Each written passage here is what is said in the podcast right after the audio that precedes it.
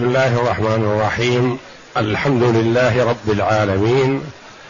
والصلاة والسلام على نبينا محمد وعلى آله وصحبه أجمعين. وبعد. بسم الله. أعوذ بالله من الشيطان الرجيم. وإذ قلنا للملائكة اسجدوا لآدم فسجدوا. فسجدوا إلا إبليس أبى واستكبر وكان من الكافرين.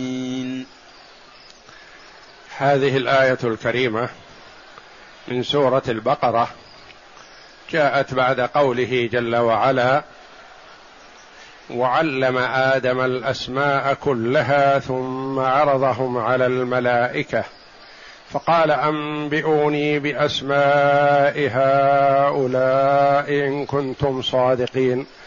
قالوا سبحانك لا علم لنا إلا ما علمتنا إنك أنت العليم الحكيم.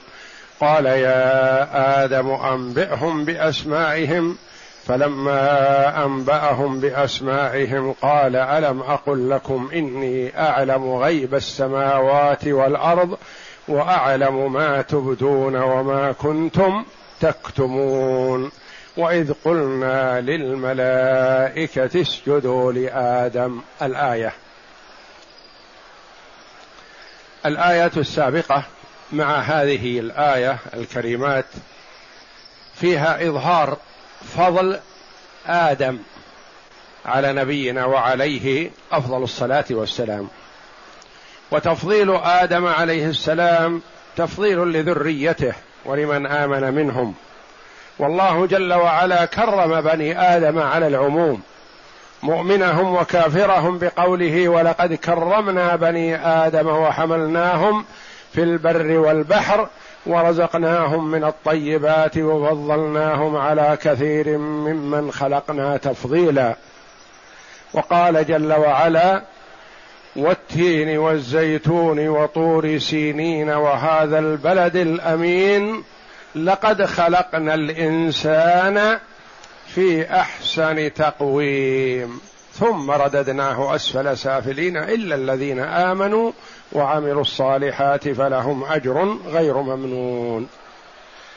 فهذه الآيات الكريمة فيها تفضيل آدم. من هذا اختلف العلماء رحمهم الله أيهم أفضل صالح بني آدم أم الملائكة؟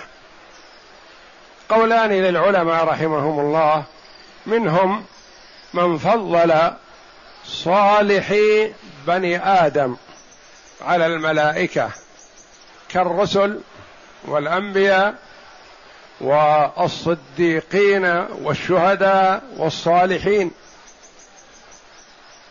ومنهم من فضل الملائكة.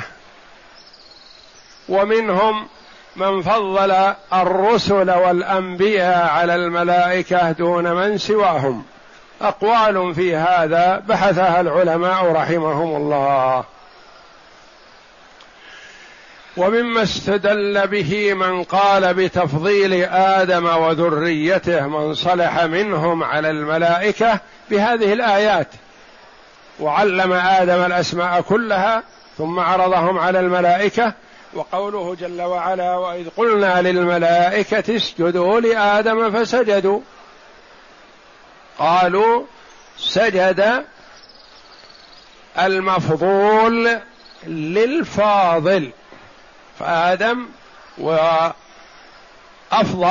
من الملائكة فسجدت الملائكة له بأمر الله جل وعلا. قولان للعلماء رحمهم الله.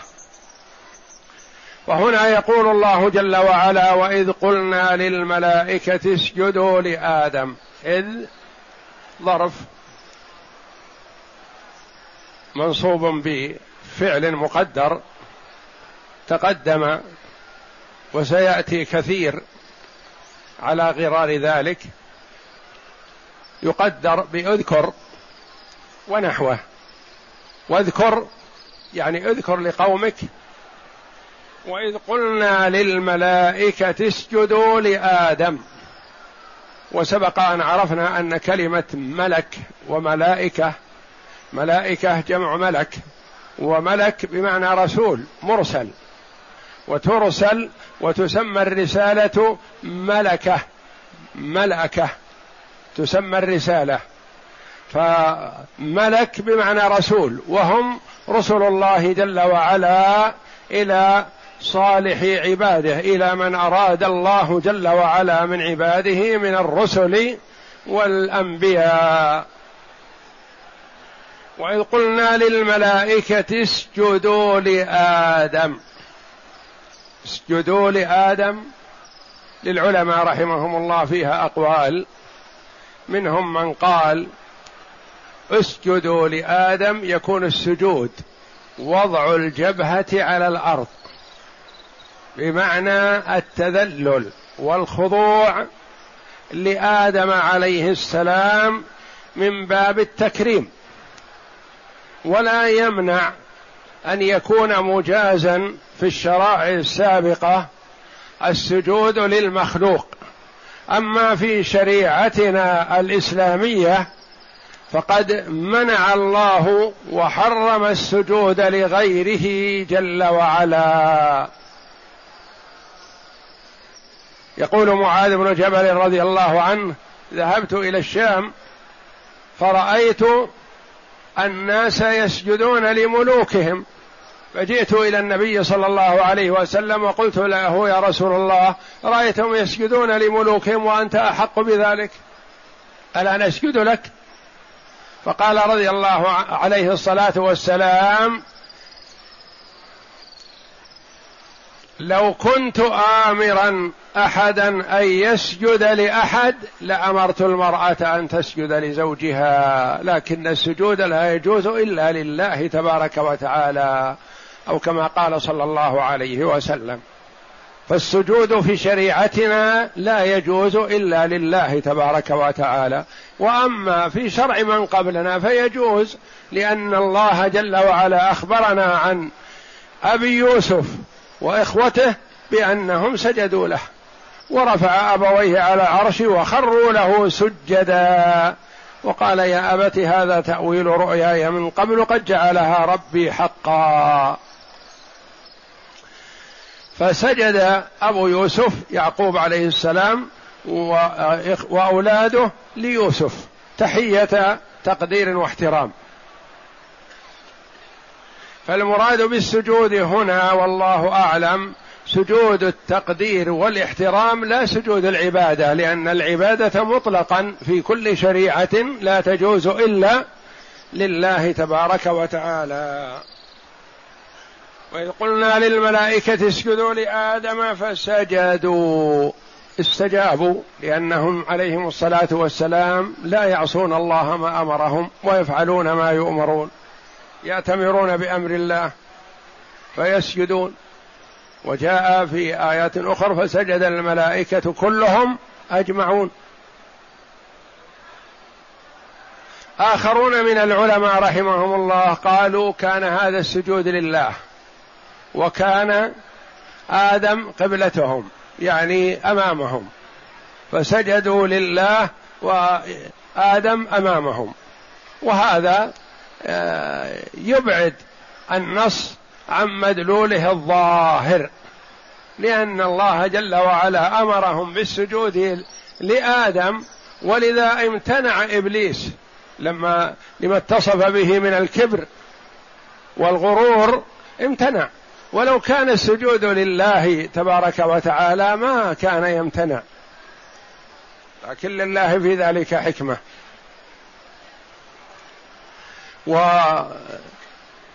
وقصة أمر الله جل وعلا للملائكة بالسجود لآدم وامتثالهم وامتناع إبليس من السجود ذكرت في سبع سور من القرآن. وفي كل سورة دلالة لم تكن في الدلا في السور الأخرى وهذا من بلاغة القرآن. وليؤكد تبارك وتعالى عداوة إبليس لآدم وذريته. ذكرت هذه القصص في سبع سور من القرآن في سورة البقرة وسورة الأعراف وسورة الحجر وسورة الإسراء وسورة الكهف وسورة طه وسورة صاد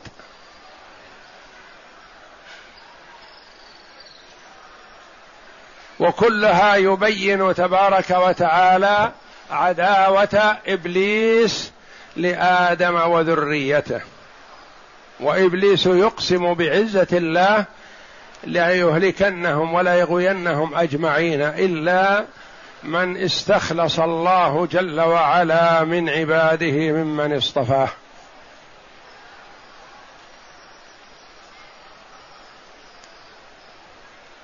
فهذه الآيات في هذه السورة ولا مانع من استطرادها للتذكر فهذه الآيات في سورة البقرة وفي سورة الأعراف قال الله تعالى ولقد خلقناكم ثم صورناكم ثم قلنا للملائكة اسجدوا لآدم فسجدوا إلا إبليس لم يكن من الساجدين. الآيات. وفي سورة الحجر قال تعالى ولقد خلقنا الإنسان من صلصال من حمأ مسنون. والجان خلقناه من قبل من نار السموم. وإذ قال ربك للملائكة إني خالق بشرا من صلصال من حمأ مسنون. فإذا سويته ونفخت فيه من روحي فقعوا له ساجدين. فسجد الملائكة كلهم أجمعون. إلا إبليس أبى أن يكون مع الساجدين. وقال في سورة الإسراء وإذ قلنا للملائكة اسجدوا لآدم فسجدوا إلا إبليس. قال أأسجد لمن خلقت طينا؟ قال أرأيتك هذا الذي كرمت علي؟ لئن أخرتني إلى يوم القيامة لأحتنكن ذريته إلا قليلا. الآيات. وقال في سورة الكهف وإذ قلنا للملائكة اسجدوا لآدم فسجدوا إلا إبليس كان من الجن ففسق عن أمر ربه أفتتخذونه وذريته أولياء من دوني وهم لكم عدو بئس للظالمين بدلا. وقال جل وعلا في سورة طه وإذ قلنا للملائكة اسجدوا لآدم فسجدوا إلا إبليس أبى. فقلنا يا آدم إن هذا عدو لك ولزوجك فلا يخرجنكما فلا يخرجنكما من الجنة فتشقى. وقال جل وعلا في سورة صاد إذ قال ربك للملائكة إني خالق بشرا من طين فإذا سويته ونفخت فيه من روحي فقعوا له ساجدين فسجد الملائكة كلهم أجمعون إلا إبليس استكبر وكان من الكافرين. هذه الآيات الكريمة في هذه السور كررت فيها قصة وخبر أمر الله جل وعلا للملائكة بالسجود وأنهم سارعوا بالامتثال إلا إبليس امتنع. فسجد الملائكة فسجدوا إلا إبليس أبى. سجدوا أي الملائكة. والسجود لهم كلهم. قال بعض المفسرين ملائكة الأرض. وهذا خلاف الظاهر لأن الله جل وعلا قال فسجد الملائكة كلهم أجمعون. ما بقي منهم أحد إلا من استثنى الله إبليس. إلا إبليس. وإبليس بهذا الاسم من الإبلاس وهو اليأس. اليأس من رحمة الله تبارك وتعالى. فهو يائس من رحمة الله بسبب معصيته. فسجدوا إلا إبليس. إبليس هل كان من الملائكة؟ ورفض السجود. هل كان ملك من الملائكة؟ ومأمور بتدبير شؤون الأرض أو السماء الدنيا. أقوال للعلماء رحمهم الله.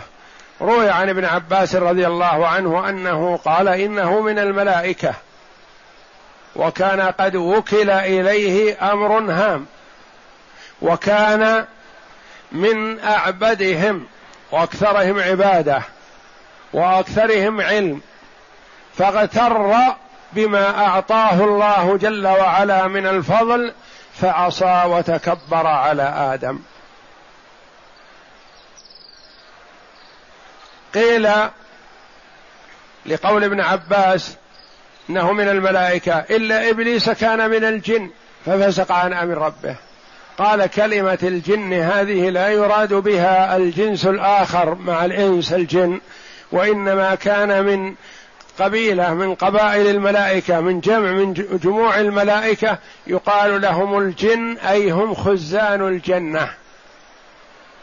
أو يقال لهم الجن لأنهم يرون الناس ولا يرونهم من الاستتار فهم يرون ولا يرون. وقال غيره من المفسرين بأنه لم يكن من الملائكة وإنما كان هو أبو الجن. إنما كان هو أبو الجن.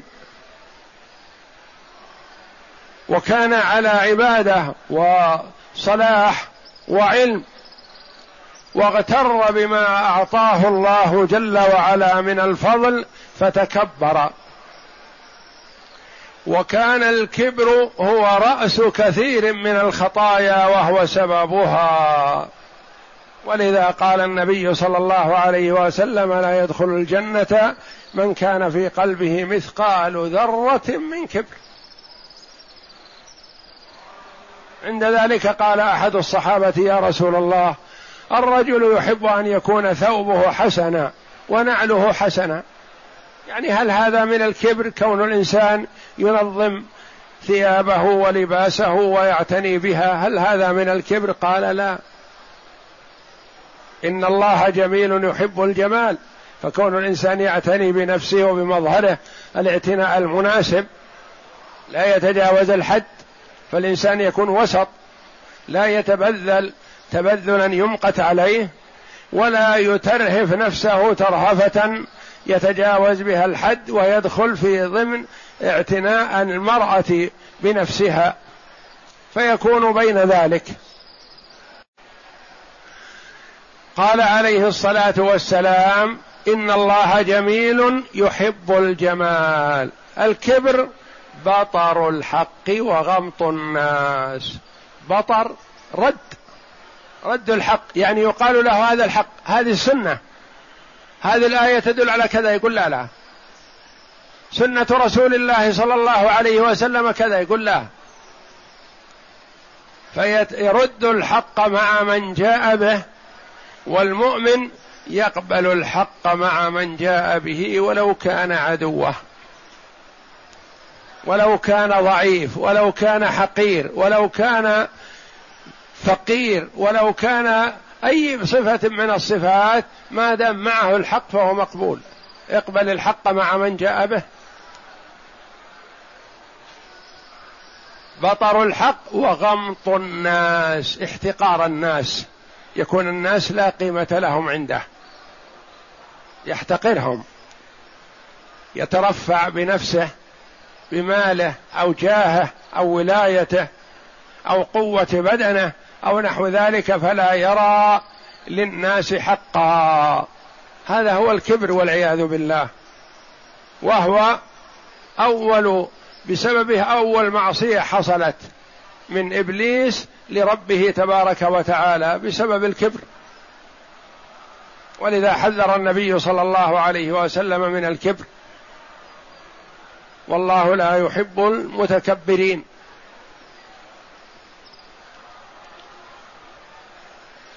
فسجدوا إلا إبليس. ف...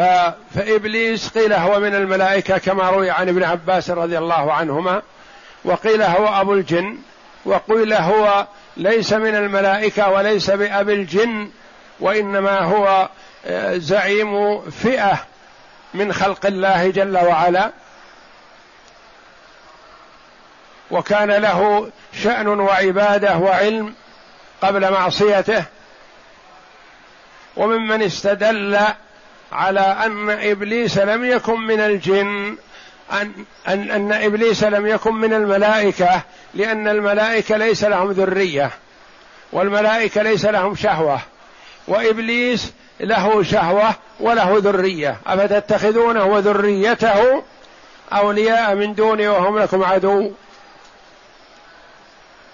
وأجيب عن هذا بأنه يمكن بعدما أبعده الله جل وعلا وطرده من رحمته جعل له شهوة وجعل له ذرية. كان في الأصل ليس له شيء من ذلك فلما طرد من الرحمة وتشيطن وعصى أمر الله جل وعلا جعل له شهوة وجعل له ذرية. وإذ قلنا للملائكة اسجدوا لآدم فسجدوا إلا إبليس. إلا هذه أداة استثناء. وهل هذا الاستثناء منقطع أو متصل؟ وما الفرق بين الاستثناء المنقطع والمتصل؟ الاستثناء المتصل إذا كان المستثنى جزء من المستثنى منه. تقول جاء الرجال إلا محمدا. محمد واحد من الرجال.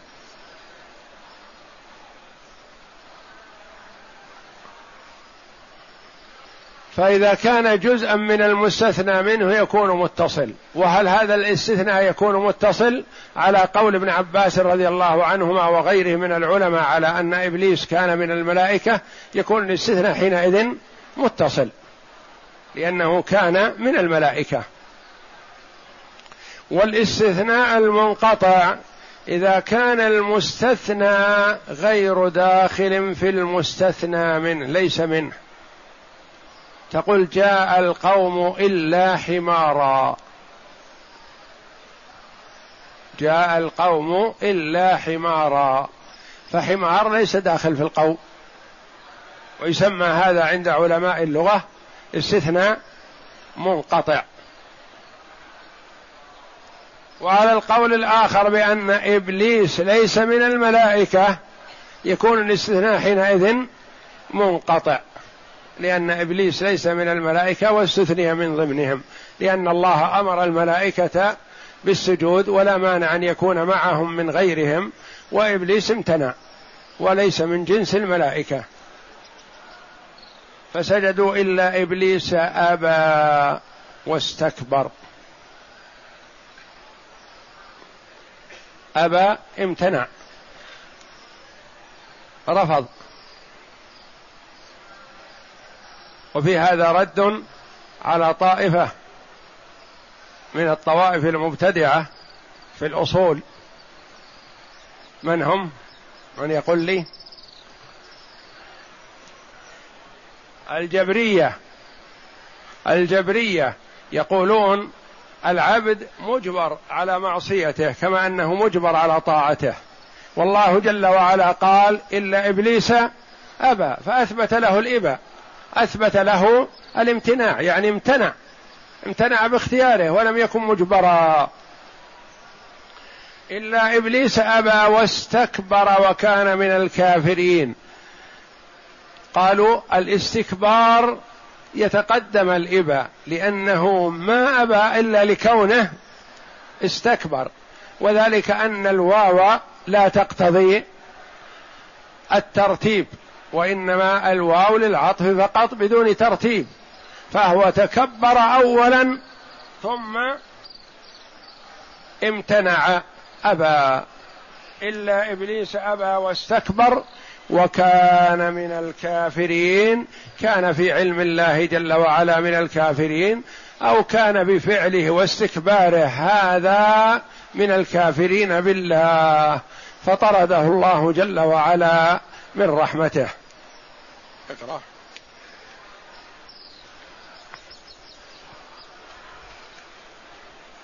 يقول وهذه كرامة عظيمة من الله تعالى لآدم امتن بها على ذريته حيث أخبر أنه تعالى أمر الملائكة بالسجود لآدم.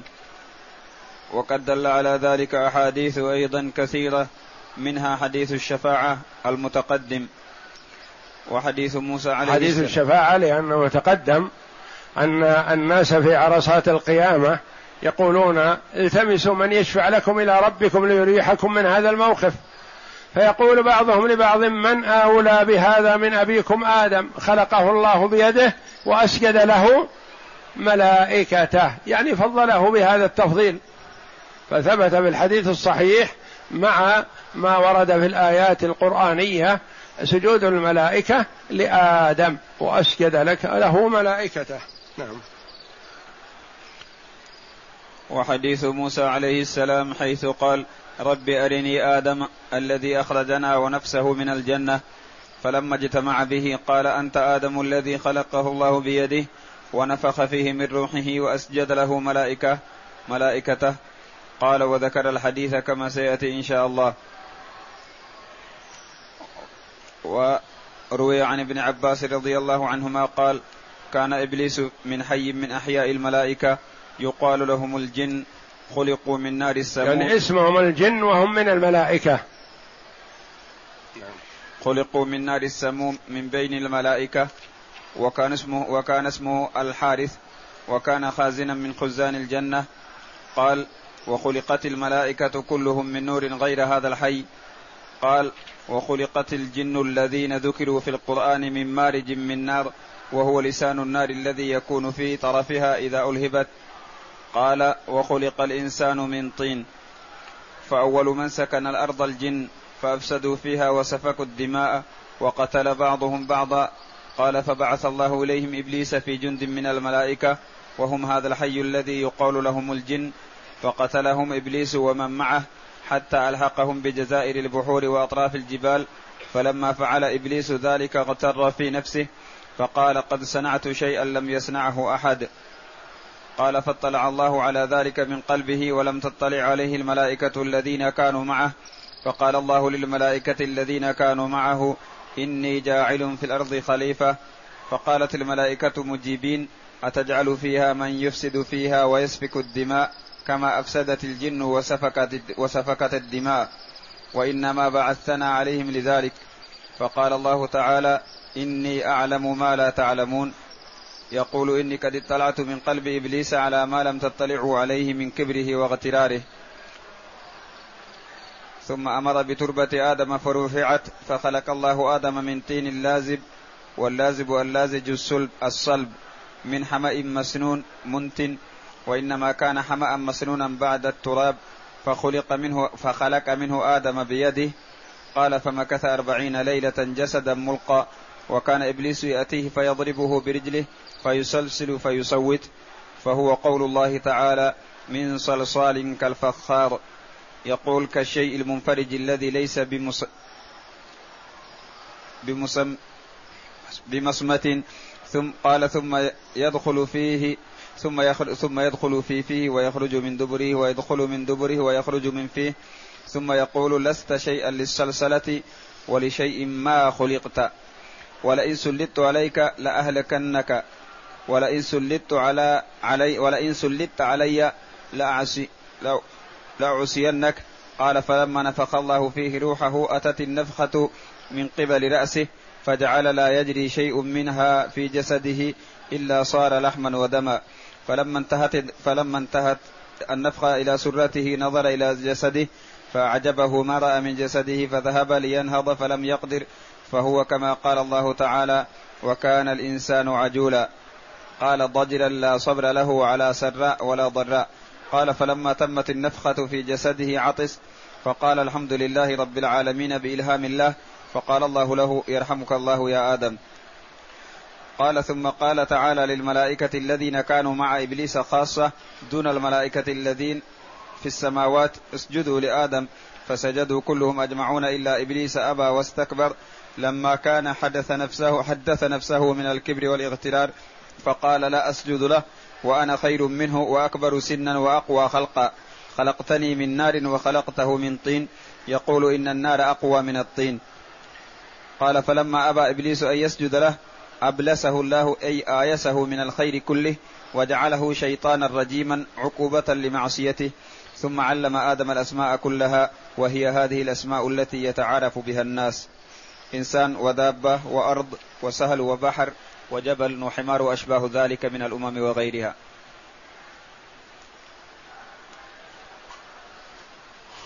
والله أعلم وصلى الله وسلم وبارك على عبده ورسول نبينا محمد وعلى آله وصحبه أجمعين.